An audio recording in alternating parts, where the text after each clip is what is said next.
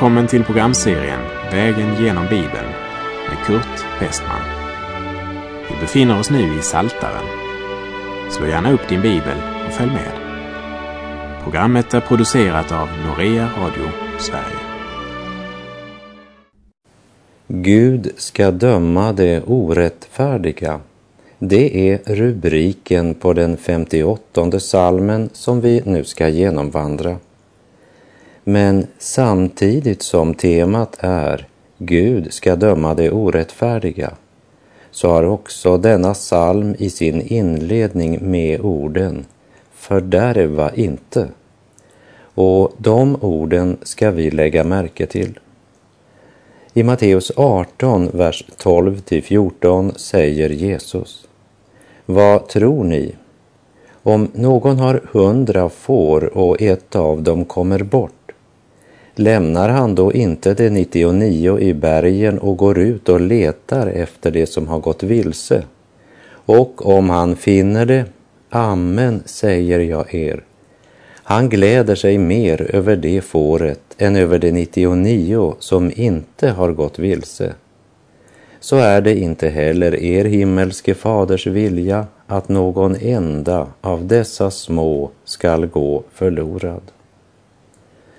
Gud önskar inte fördärva någon enda själ, utan Bibeln vittnar, ty så älskade Gud världen att han utgav sin enfödde son för att de som tror på honom inte ska gå förlorade utan ha evigt liv.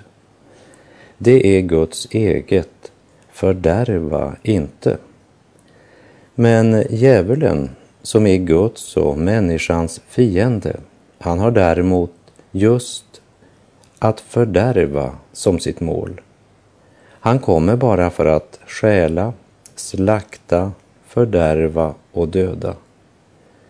Och vi människor måste konfronteras med den sanningen att Gud en dag ska döma djävulen och alla de orättfärdiga. Och som en överskrift över psalm 58 vill jag sätta orden ifrån profeten Hesekiel kapitel 33, vers 11. Så sant jag lever, säger Herren, Herren, jag har ingen lust till den ogudaktiges död, utan tvärtom till att den ogudaktige vänder om från sin väg och får leva. Så vänd då om, ja, vänd om från era onda vägar, ty inte vill ni väl dö, ni av Israels hus.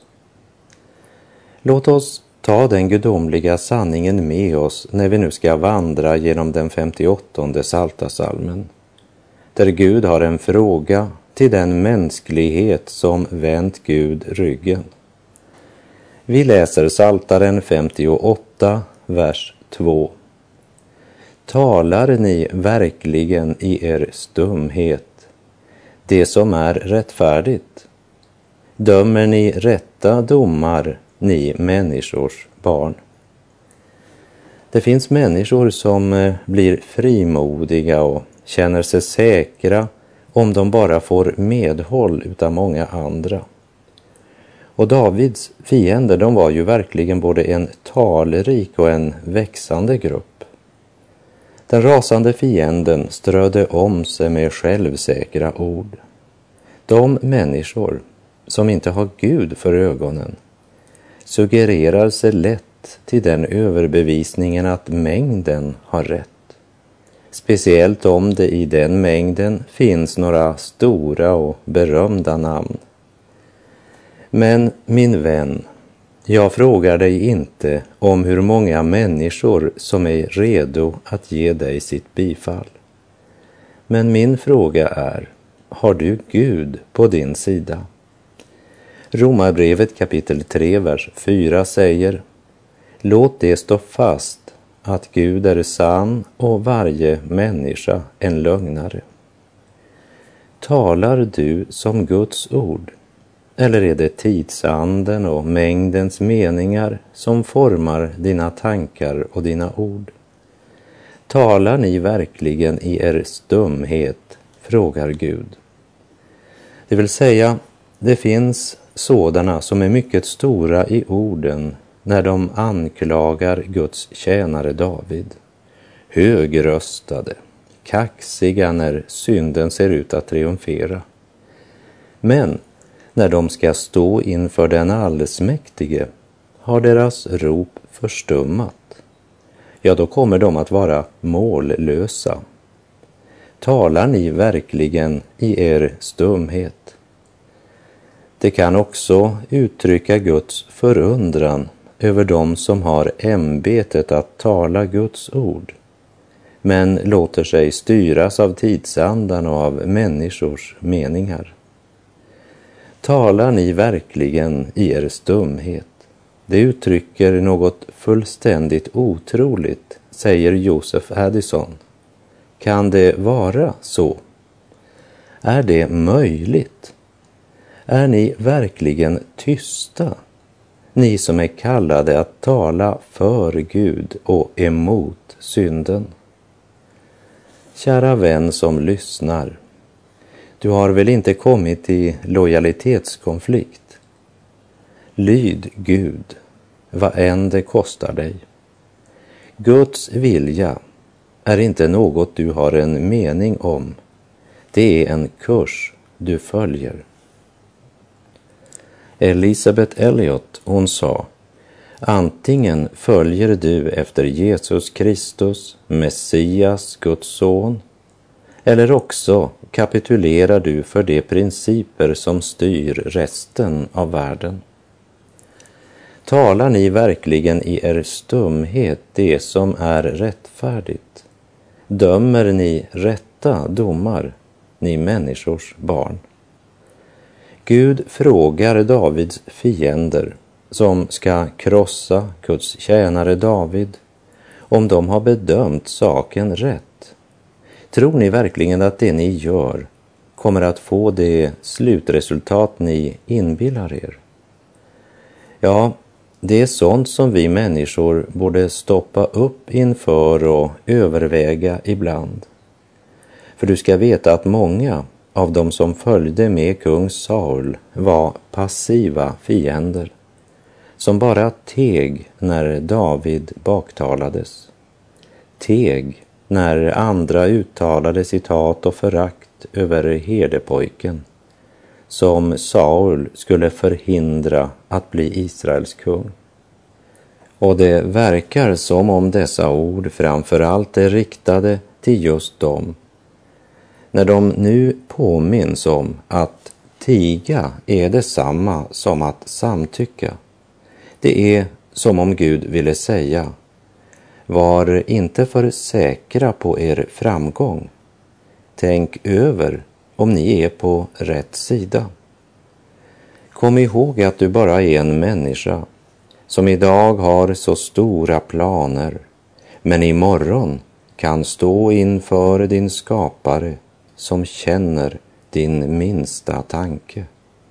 Hebreerbrevet 9, vers 27 säger det är bestämt om människan att hon en gång skall dö och sedan dömas. Därför borde ni stanna upp och betänka om ni dömer rätta domar, ni människors barn. Har du mod att välja döden när dig livet bjudes än? Har du mod att låta Jesus ohörd vända om igen? Har du mod att vända ryggen till Guds rikes bröllopssal och istället sorglöst vandra mot ett djup av evigt kval.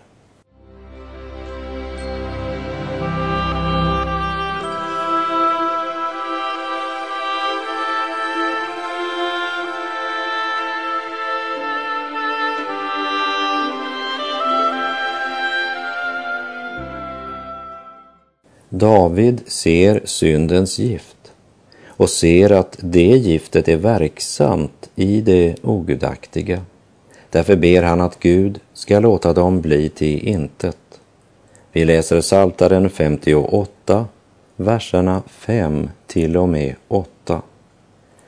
Det finns gift i dem, likt ormens gift. Det liknar en döv huggorm, en som stoppar till sitt öra så att den inte hör tjusarens röst, inte den kunnige besvärjarens. Gud, krossa tänderna i deras mun. Herre, slå ut de unga lejonens kindtänder. Låt dem bli till intet, likt vatten som rinner bort. När någon skjuter sina pilar, låt dem vara utan udd. Vi bör komma ihåg att det är en bön som är bett under det gamla förbundet, alltså under lagens hushållning. Och samtidigt påminna om att även i det nya förbundet ska ett Guds barn strida mot synden och ondskan. I brevet till församlingen i Filippi skriver Paulus i kapitel 1, vers 29. Ty för Kristi skull har ni fått nåd. Inte bara att tro på honom, utan också att lida för hans skull, eftersom ni har samma strid att utkämpa som ni såg att jag hade och nu hör att jag har. Davids bön i Saltaren 58, vers 7 och 8 är ett bönerop i kamp för rättfärdigheten. Gud, låt inte det ogudaktigas ondska få ta överhand. Eftersom de inte kan göra något gott så ber David att Gud åtminstone ska beröva dem deras förmåga att göra ont. Krossa tänderna i deras mun. Som ormtjusaren drar ut ormens huggtänder. Likt en orm som stoppar till sitt öra, så ivrig är också den ogudaktige i sin skötesynd, att hans öron är som döva för evangeliets sanningar och Andens röst. Man stänger till sitt samvetes öron, men när synden ropar, då löper man med iver för att göra syndens gärningar. Därför ber David att de ska bli till intet och att deras pilar ska vara utan udd. Det vill säga att Gud ska uppenbara sin makt och visa att det finns en Gud som dömer på jorden. Glädjen över hämnden är inte skadeglädjen. Det är inte en glädje över den smärta och de plågor som drabbar de ogudaktiga. Men glädjen ligger i att detta stadfäster att Guds ord är sant. Guds dom väcker hos den rättfärdige både fruktan och lovsång. För när den rättfärdige ser Guds dom över synden, då väcks han på nytt till fruktan för synden och söker att leva i bättring, bot och daglig förnyelse och samtidigt fylls hjärtat av lovsång för att han genom Guds nåd har fått syndernas förlåtelse och lever i Guds gemenskap. Den rättfärdige får sin lön, heter det i Gamla testamentet. I det Nya testamentet, där sägs det att den som syndar får lön men den som tror Guds vittnesbörd får en gåva av nåd. Lön, det är vad du har förtjänat. Du får efter vad du har gjort. Det är lön. Nåd däremot, det är att du får vad du inte har förtjänat. Du får nåd. Det vill säga, du får vad Jesus har förtjänat. Nåd, det är Guds gåva om du vill ta emot den. I Romarbrevet 6.23 står det Ty syndens lön är döden, men Guds gåva är evigt liv i Jesus Kristus, vår Herre.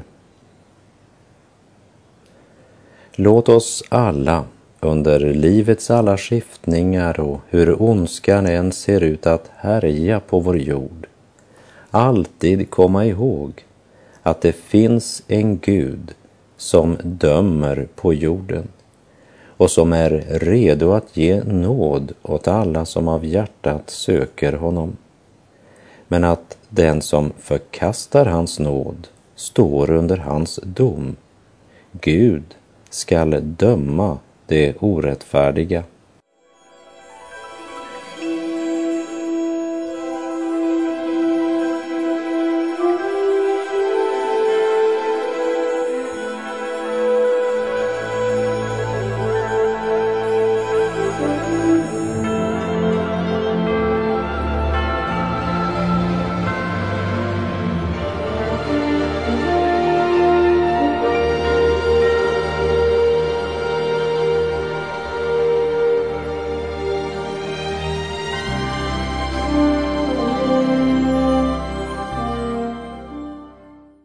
Även psalmerna 59 och 60 handlar om hur Guds barn är omgivna av fiender på alla sidor och är en profetisk bild på evangeliets villkor på denna syndens jord. Och speciellt talar det om de svårigheter och den fiendskap mot sanningen som ska prägla den yttersta tiden före Jesu återkomst. Bakgrunden för den här salmen den finner du i Första Samuelsbokens nittonde kapitel. Där Saul sände några män till Davids hus för att bevaka honom och sedan döda honom på morgonen. Men Mikael, Davids hustru, talade om det för honom och därefter släppte hon ut David genom fönstret. Vi läser Saltaren 59 verserna 2 till och med 4. Rädda mig, min Gud, från mina fiender. Skydda mig för mina motståndare. Rädda mig från ogärningsmännen. Föräls mig från de blodtörstiga. Det ligger i försåt för mig. Grymma människor gaddar sig samman mot mig utan att jag har gjort någon överträdelse eller synd, Herre. Han har fått fienderna in i sitt eget hus. Och det är den kung som han så trofast och lojalt tjänar som har beordrat det. Vart han vänder sig lurar fiender och han ropar ”Rädda mig, Gud”. Han vänder sig till Gud och det är så typiskt för David att när han utgjuter sin nöd för Gud så går det alltid upp ett ljus, hur mörkt det än är runt omkring honom. Här kan jag inte annat än tänka på orden från profeten Jesaja kapitel 9 och vers 2. Det folk som vandrar i mörkret ska se ett stort ljus. Ja, över dem som bor i dödsskuggans land skall ett ljus skina klart. Hör vad David säger i Saltaren 59, vers 11. Min Gud kommer mig till mötes med sin nåd.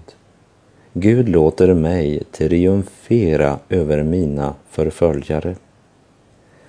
Här är ett får omgivet av glupande vargar på alla sidor. Han är inte ett får utan herde. Han vet att han kommer inte att behöva möta varken sina prövningar eller sina fiender ensam. När han tänker tillbaka så kan han minnas Guds nåd i det förgångna och den gäller fortfarande och sträcker sig helt in i framtiden. Jag hör detta, du förtvivlade själ som är omgiven av mörker på alla sidor. Du ska inte behöva möta morgondagen ensam. Bli stilla och säg till ditt hjärta, min Gud kommer mig till mötes med sin nåd. Herren är min herde, mig skall intet fattas. Davids glädje och ljus bygger inte på att han blundar för livets bittra verklighet. Han är mycket väl medveten om de fiender som i detta ögonblick omger honom. Vi läser vers 15 och 16. Var afton kommer det tillbaka. Det tjuter som hundar och stryker omkring i staden. Det driver omkring efter rov. Om det inte blir mätta så stannar det kvar över natten. Att de stannar kvar över natten, det utgör ju en fara för David. Men genom att de gör det så blir det känt för hela staden att de misslyckats och därmed gör de sig själva till åtlöje. Ja, hela staden kommer att gapskratta när de får höra hur Davids hustru Mikal tagit husguden och lagt den i sängen och satt myggnätet av getår över huvudkudden och höljt täcket över den. Så att när kung Sauls män kom för att mörda honom så får de se att det var husguden som låg i sängen och att David hade flytt. Allt det här det kan du läsa om i Första Samuelsbokens nittonde kapitel. De hade strukit omkring i staden, vaktat hela natten. Knappast något var mer förnedrande i Österlandet än att bli överlistad av en kvinna som Saul och hans män blev vid det här tillfället. Så du kan räkna med att den här händelsen, den blev tema för folkets skämt. David ser liksom för sig hur hans fiender tjuter som hundar av ilska över att han undkommit och över att bli gjorda till åtlöje, överlistade av en kvinna. Saul hade sin armé. Han kunde utfärda order. Han hade makten. Saul sökte inte Guds vilja utan bara sin egen ära och makt. Och han bestämde sig för att krossa herdepojken med harpan. För att kunna säkra sin makt och för att upphöja sig själv. Men synden ger inte vad den lovar. Det blev varken glädje eller sång för Saul, för det slutade inte som han hade tänkt. Men herdepojken, Isais yngste son, om vilken Saul i sitt hat bestämt att hans röst för alltid skulle tystas, han sjöng nu om Guds makt och jublade över Guds nåd. Vi läser Saltaren 59, vers 17 och 18. Men jag vill sjunga om din makt och jubla var morgon över din nåd. Ty du var en borg för mig, en tillflykt när jag var i nöd. Min starkhet, dig vill jag lovsjunga, ty Gud är min borg, min nåds Gud. Hade Saul samlat alla sina krafter och resurser på att rädda sitt eget ansikte och ära sig själv, så hör vi hur salmisten samlar all sin kraft med detta enda föremål, att ära Gud. Hans sång är en sång om Gud, om Guds trofasthet och makt. Han sjunger om Guds makt, vars mål är Davids räddning, medan fiendens makt hade hans ödeläggelse som mål. Vilken makt är det du prisar och lovsjunger i ditt liv? Vilken makt är det du tjänar genom dina tankar, ord och handlingar? Genom ditt liv i vardagen? Vem har du valt att upphöja i ditt liv? Den som bara kommit för att stjäla, slakta och ödelägga? Eller den som erbjuder dig frälsning och liv i överflöd? Till vems ära är det du sjunger din sång? Jesus, om dig vill jag sjunga, du som med blod löste fången, lärde mitt hjärta den sången, lärde mig sjunga om dig. Min starkhet, dig vill jag lovsjunga, ty Gud är min borg, min nåds Gud.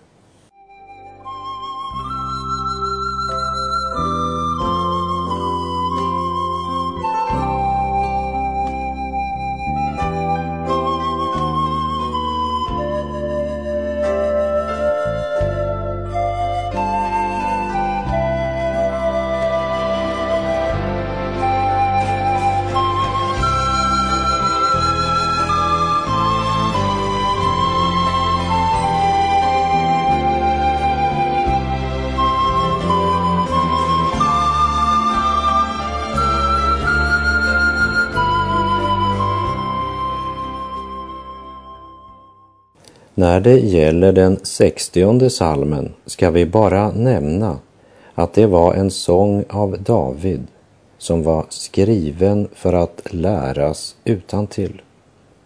Saltaren 60, vers 3.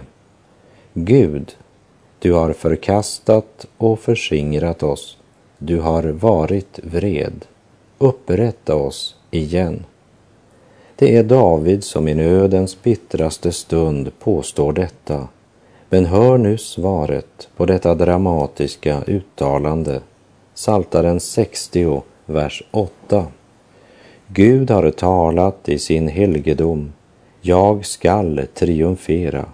Jag skall utskifta Sikem och fördela Sukkots dal. Och hur ska det kunna ske? Undrar David och frågar i vers 11. Vem ska föra mig till den fasta staden? Vem leder mig till Edom? Och han fortsätter frågande, men ger också själv svaret.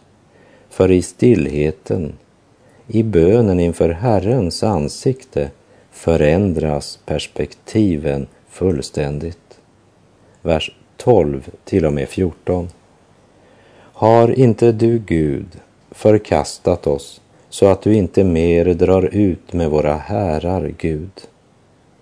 Ge oss hjälp mot ovännen, ty människors hjälp är utan värde. Med Gud kan vi göra mäktiga ting. Han ska trampa ner våra ovänner.